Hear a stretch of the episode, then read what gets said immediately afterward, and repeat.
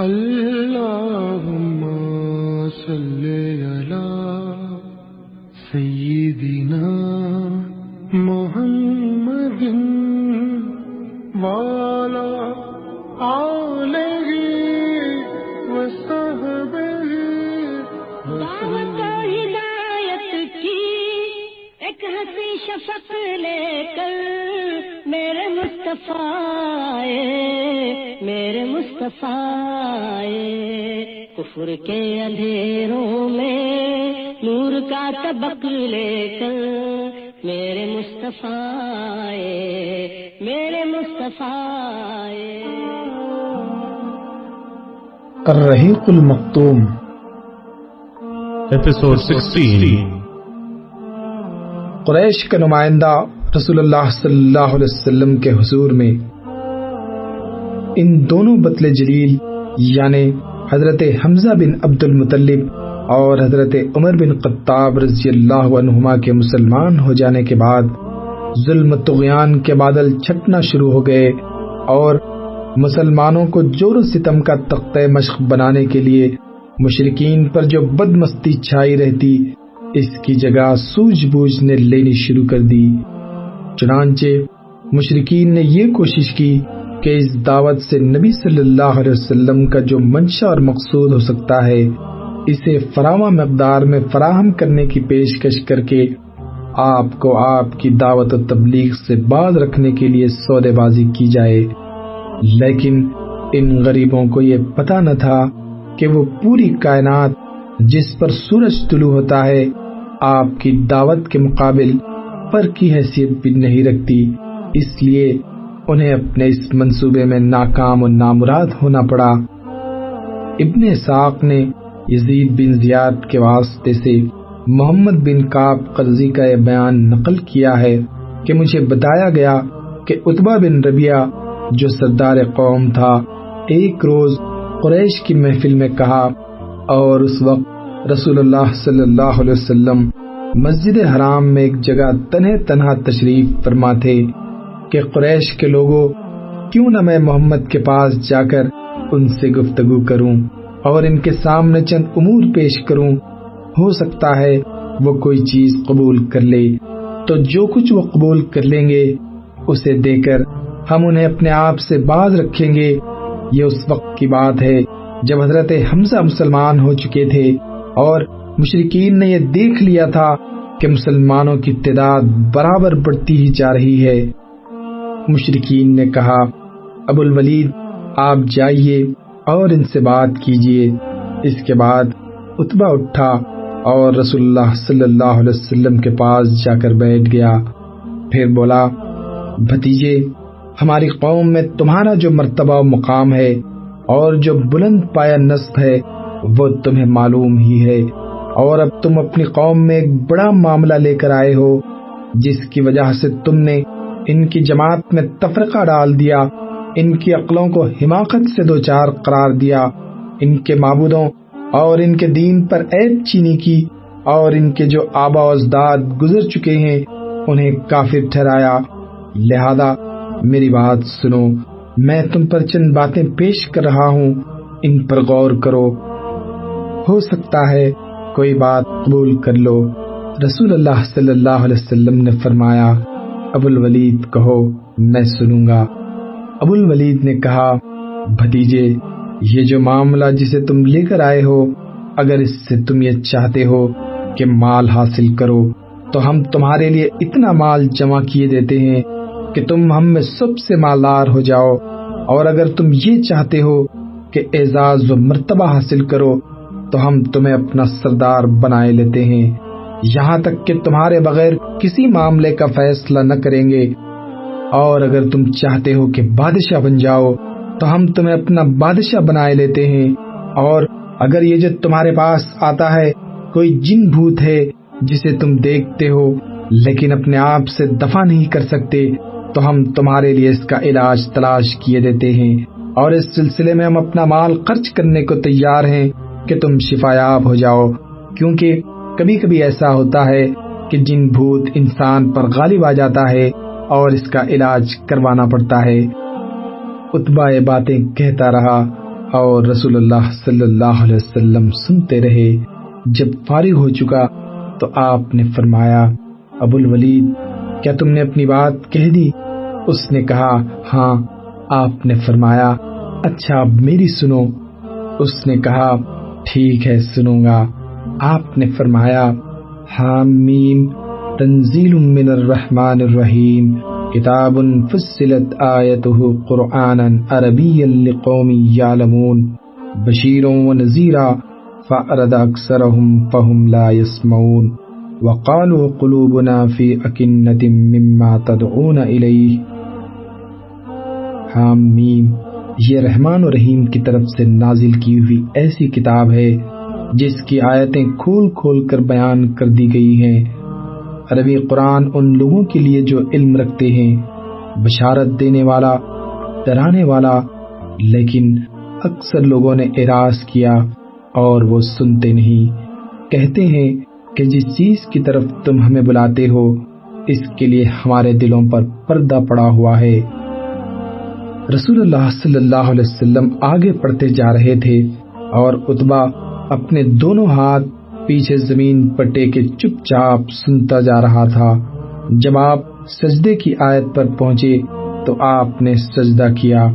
پھر فرمایا بلولید تمہیں جو سننا تھا سن چکے، اب تم جانو اور تمہارا کام جانے۔ اتبا اٹھا اور سیدھا اپنے ساتھیوں کے پاس آیا۔ اسے آتا دیکھ کر مشرقین نے آپس میں ایک دوسرے سے کہا، اللہ کی قسم ابو الولید تمہارے پاس وہ چہرہ لے کر نہیں آ رہا ہے جو چہرہ لے کر گیا تھا۔ پھر جب ابو الولید آ کر بیٹھ گیا تو لوگوں نے پوچھا ابو الولید پیچھے کی کیا خبر ہے؟ اس نے کہا، پیچھے کی خبر یہ ہے کہ میں نے ایسا کلام سنا ہے کہ اس جیسا کلام واللہ میں نے کبھی نہیں سنا۔ اللہ کی قسم، وہ نہ شیر ہے، نہ جادو، نہ کہانت قریش کے لوگوں، میری بات مانو اور اس معاملے کو مجھ پر چھوڑ دو۔ میری رائے یہ ہے کہ اس شخص کو اس کے حال پر چھوڑ کر الگ تھلگ بیٹھے رہو۔ اللہ کی قسم، میں نے اس کا جو قول سنا ہے، اس سے کوئی زبردست واقعہ رونما ہو کر رہے گا۔ پھر اگر اس شخص کو عرب نے مار ڈالا، تو تمہارا کام دوسروں کے ذریعے انجام پا کر رہے گا۔ اور اگر یہ شخص عرب پر غالب آ گیا تو اس کی بادشاہت تمہاری بادشاہت اور اس کی عزت تمہاری عزت ہوگی اور اس کا وجود سب سے بڑھ کر تمہارے لیے سعادت کا باعث ہوگا۔ لوگوں نے کہا، ابو الولید، اللہ کی قسم تم پر بھی اس کی زبان کا جادو چل گیا۔ اتبا نے کہا، اس شخص کے بارے میں میری رائے یہی ہے، اب تمہیں جو ٹھیک معلوم ہو کرو۔ ایک دوسری روایت میں مذکور ہے کہ نبی صلی اللہ علیہ وسلم نے جب تلاوت شروع کی تو اتبا چپ چاپ سنتا رہا۔ جب آپ اللہ تعالیٰ کے اس قول پر پہنچے، فَإِنْ أَعْرَضُ فَقُلْ أَنذَرْتُكُمْ سَائِقَةً مِثْلَ سَائِقَةِ عَادٍ وَثَمُودَ۔ بس اگر وہ روگردانی کریں تو تم کہہ دو کہ میں تمہیں آد و سمود کی کڑک جیسی ایک کڑک کے قطرے سے آگاہ کر رہا ہوں۔ تو اتبا تھرا کر کھڑا ہو گیا۔ اور یہ کہتے ہوئے اپنا ہاتھ رسول اللہ صلی اللہ علیہ وسلم کے منہ پر رکھ دیا کہ میں آپ کو اللہ کا اور قرابت کا واسطہ دیتا ہوں کہ ایسا نہ کریں۔ اسے قطرہ تھا کہ کہیں یہ ڈراوا آن نہ پڑے۔ اس کے بعد وہ قوم کے پاس گیا اور مذکورہ گفتگو ہوئی۔ رسول اللہ صلی اللہ علیہ وسلم سے روسا قریش کی بات چیت اتبا کی مذکورہ پیشکش کا جس انداز میں رسول اللہ صلی اللہ علیہ وسلم نے جواب دیا تھا، اس سے قریش کی توقعات پورے طور سے ختم نہیں ہوئی تھی، کیونکہ آپ کے جواب میں ان کی پیشکش کو ٹھکرانے یا قبول کرنے کی سراحت نہ تھی، بس آپ نے چند آیات تلاوت کر دی جنہیں اتبا پورے طور پر سمجھ نہ سکا اور جہاں سے آیا تھا، وہیں واپس چلا گیا۔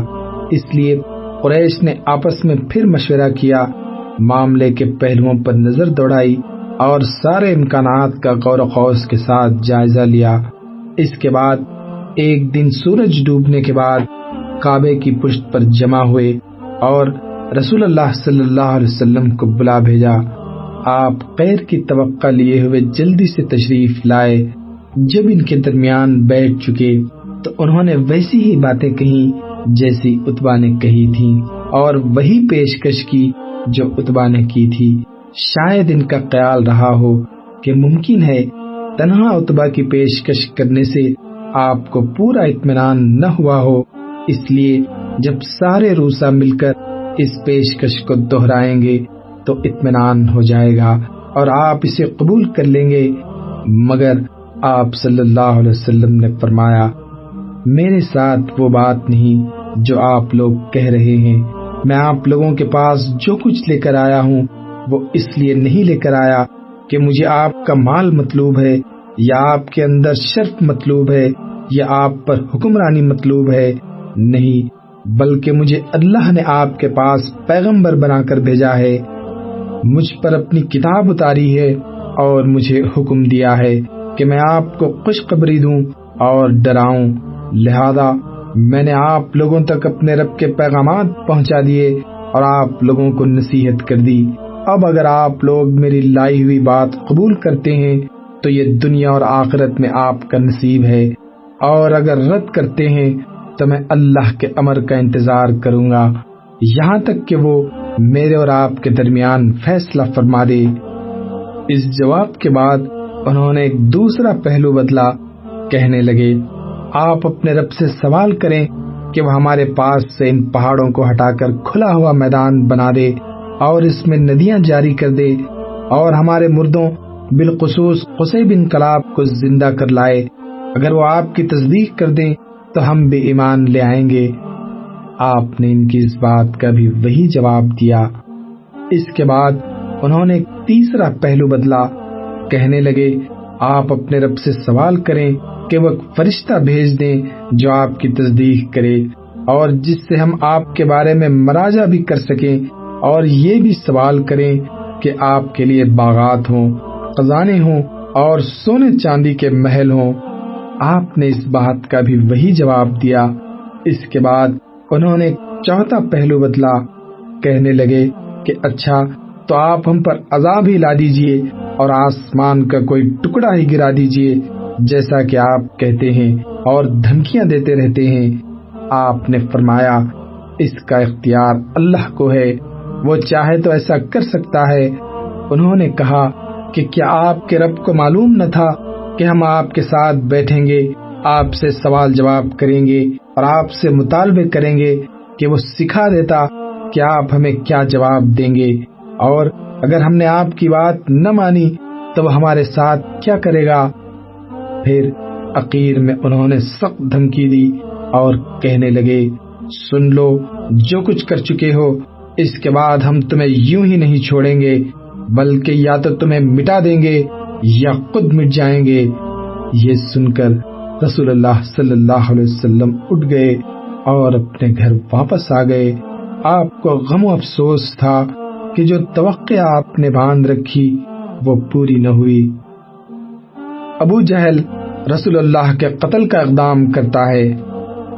جب رسول اللہ صلی اللہ علیہ وسلم ان لوگوں کے پاس سے اٹھ کر واپس تشریف لے گئے، تو ابو جہل نے انہیں مخاطب کر کے پورے غرور و تکبر کے ساتھ کہا، برادران قریش، آپ دیکھ رہے ہیں کہ محمد ہمارے دین کی عیب چینی ہمارے آب و اجداد کی بدگوئی، ہماری عقلوں کی تخفیف اور ہمارے معبودوں کی تزلیل سے باز نہیں آتا۔ اس لیے میں اللہ سے عہد کر رہا ہوں کہ ایک بہت بھاری اور بمشکل اٹھنے والا پتھر لے کر بیٹھوں گا اور جب وہ سجدہ کرے گا تو اس پتھر سے اس کا سر کچل دوں گا۔ اب اس کے بعد چاہے آپ لوگ مجھ کو بے یار و مددگار چھوڑ دیں، چاہے میری حفاظت کریں اور بنو عبد مناف بھی اس کے بعد جو جی چاہے کریں۔ لوگوں نے کہا، نہیں واللہ، ہم تمہیں کبھی کسی معاملے میں بے یار و مددگار نہیں چھوڑ سکتے۔ تم جو کرنا چاہو کر گزرو۔ چنانچہ صبح ہوئی تو ابو جہل ویسا ہی ایک پتھر لے کر رسول اللہ کے انتظار میں بیٹھ گیا۔ رسول اللہ صلی اللہ علیہ وسلم حسب دستور تشریف لائے اور کھڑے ہو کر نماز پڑھنے لگے۔ قریش بھی اپنی اپنی مجلسوں میں آ چکے تھے اور ابو جہل کی کاروائی دیکھنے کے منتظر تھے۔ جب رسول اللہ سجدے میں تشریف لے گئے تو ابو جہل نے پتھر اٹھایا، پھر آپ کی جانب بڑھا۔ لیکن جب قریب پہنچا تو شکست خوردہ حالت میں واپس بھاگا۔ اس کا رنگ پخ تھا اور اس قدر مروب تھا کہ اس کے دونوں ہاتھ پتھر پر چپک کر رہ گئے۔ وہ بمشکل ہاتھ سے پتھر پھینک سکا۔ ادھر قریش کے کچھ لوگ اٹھ کر اس کے پاس آئے اور کہنے لگے، ابو الحکم، تمہیں کیا ہو گیا ہے؟ اس نے کہا، میں نے رات جو بات کہی تھی، وہی کرنے جا رہا تھا، لیکن جب اس کے قریب پہنچا تو ایک اونٹ آڑے آ گیا۔ واللہ، میں نے کبھی کسی اونٹ کی ویسی کھوپڑی، ویسی گردن اور ویسے دانت دیکھے ہی نہیں۔ وہ مجھے کھا جانا چاہتا تھا۔ ابن ساخ کہتے ہیں، مجھے بتایا گیا کہ رسول اللہ نے فرمایا، یہ جبرائیل علیہ السلام تھے۔ اگر ابو جہل قریب آتا تو اسے دھر پکڑتے۔ سودے بازیاں اور دستبرداریاں۔ جب قریش ترغیب و تحریس اور دھمکی و وعید سے ملی جلی اپنی گفتگو میں ناکام ہو گئے اور ابو جہل کو اپنی رونت اور ارادہ قتل میں منہ کی کھانی پڑی تو قریش میں ایک پائیدار حل تک پہنچنے کی رغبت پیدا ہوئی تاکہ جس مشکل میں وہ پڑ گئے تھے اس سے نکل سکیں۔ ادھر انہیں یہ یقین بھی نہیں تھا کہ نبی صلی اللہ علیہ وسلم واقعی باطل پر ہیں، بلکہ جیسا کہ اللہ تعالیٰ نے بتلایا ہے، وہ لوگ ڈگمگا دینے والے شک میں تھے۔ لہذا انہوں نے مناسب سمجھا کہ دین کے بارے میں آپ صلی اللہ علیہ وسلم سے سودے بازی کی جائے، اسلام اور جاہلیت دونوں بیچ راستے میں ایک دوسرے سے مل جائیں اور کچھ لو اور کچھ دو کے اصول پر اپنی باتیں مشرقین چھوڑ دیں اور بعض باتوں کو نبی صلی اللہ علیہ وسلم سے چھوڑنے کے لیے کہا جائے۔ ان کا خیال تھا کہ اگر نبی صلی اللہ علیہ وسلم کی دعوت برحق ہے، تو اس طرح وہ بھی اس حق کو پالیں گے۔ ابن ساخ کا بیان ہے کہ رسول اللہ صلی اللہ علیہ وسلم خانہ کعبہ کا طواف کر رہے تھے کہ اسود بن مطلب بن اسد بن عبد العزا ولید بن مغیرہ، امیہ بن قلف اور آس بن وائل سہمی آپ کے سامنے آ گئے۔ یہ سب اپنی قوم کے بڑے لوگ تھے۔ بولے، اے محمد، آئیے جسے آپ پوچھتے ہیں، اسے ہم بھی پوجیں اور جسے ہم پوچھتے ہیں، اسے آپ بھی پوجیں۔ اسی طرح ہم اور آپ اس کام میں مشترک ہو جائیں۔ اب اگر آپ کا معبود ہمارے معبود سے بہتر ہے، تو ہم اس سے اپنا حصہ حاصل کر چکے ہوں گے۔ اور اگر ہمارا معبود آپ کے معبود سے بہتر ہو، تو آپ اس سے اپنا حصہ حاصل کر چکے ہوں گے۔ اس پر اللہ تعالیٰ نے صورت نازل فرمائی، جس میں اعلان کیا گیا، جسے تم لوگ پوچھتے ہو، اسے میں نہیں پوچھ سکتا۔ اب بن حمید وغیرہ نے ابن عباس سے روایت کی ہے کہ قریش نے کہا، اگر آپ ہمارے معبودوں کو تبرک کے طور پر چھوئیں، تو ہم آپ کے معبود کی عبادت کریں گے۔ اس پر پوری صورت نازل ہوئی۔ ابن جریر وغیرہ نے ابن عباس سے روایت کی ہے کہ مشرقین نے رسول اللہ صلی اللہ علیہ وسلم سے کہا، آپ ایک سال ہمارے معبودوں کی پوجا کریں۔ اور ہم ایک سال آپ کے معبود کی پوجا کریں، اس پر اللہ تعالیٰ نے یہ آیت نازل فرمائی۔ آپ کہہ دیں کہ اے نادانو کیا تم مجھے غیر اللہ کی عبادت کے لیے کہتے ہو؟ اللہ تعالیٰ نے اس قطعی اور فیصلہ کن جواب سے اس مذہقہ خیز گپت و شنید کی جڑ کاٹ دی، لیکن پھر بھی قریش پورے طور سے مایوس نہیں ہوئے، بلکہ انہوں نے اپنے دین سے مزید دستبرداری پر آمادگی ظاہر کی۔ البتہ یہ شرط لگائی کہ نبی صلی اللہ علیہ وسلم بھی جو تعلیمات لے کر آئے ہیں، اس میں بھی کچھ تبدیلی کریں۔ چنانچہ انہوں نے کہا، اس کے بجائے کوئی اور قرآن لاؤ یا اسی میں تبدیلی کر دو۔ اللہ نے اس کا جو جواب نبی صلی اللہ علیہ وسلم کو بتلایا، اس کے ذریعے یہ راستہ بھی کاٹ دیا۔ چنانچہ فرمایا، آپ کہہ دیں مجھے اس کا اختیار نہیں کہ میں اس میں خود اپنی طرف سے تبدیلی کروں۔ میں تو محض اسی چیز کی پیروی کرتا ہوں جس کی وہی میرے طرف کی جاتی ہے۔ میں نے اگر اپنے رب کی نافرمانی کی تو میں ایک بڑے دن کے عذاب سے ڈرتا ہوں۔ اللہ نے اس کام کی زبردست خطرناکی کا ذکر اس آیت میں بھی فرمایا۔ اور قریب تھا کہ جو وہی ہم نے آپ کی طرف کی ہے اس سے یہ لوگ آپ کو فتنے میں ڈال دیتے تاکہ آپ ہم پر کوئی اور بات کہہ دیں اور تب یقیناً یہ لوگ آپ کو گہرا دوست بنا لیتے اور اگر ہم نے آپ کو ثابت قدم نہ رکھا ہوتا تو آپ ان کی طرف تھوڑا سا جھک جاتے اور تب ہم آپ کو دوہری سزا زندگی میں اور دوہری سزا مرنے کے بعد چکاتے۔ پھر آپ کو ہمارے مقابل کوئی مددگار نہ ملتا۔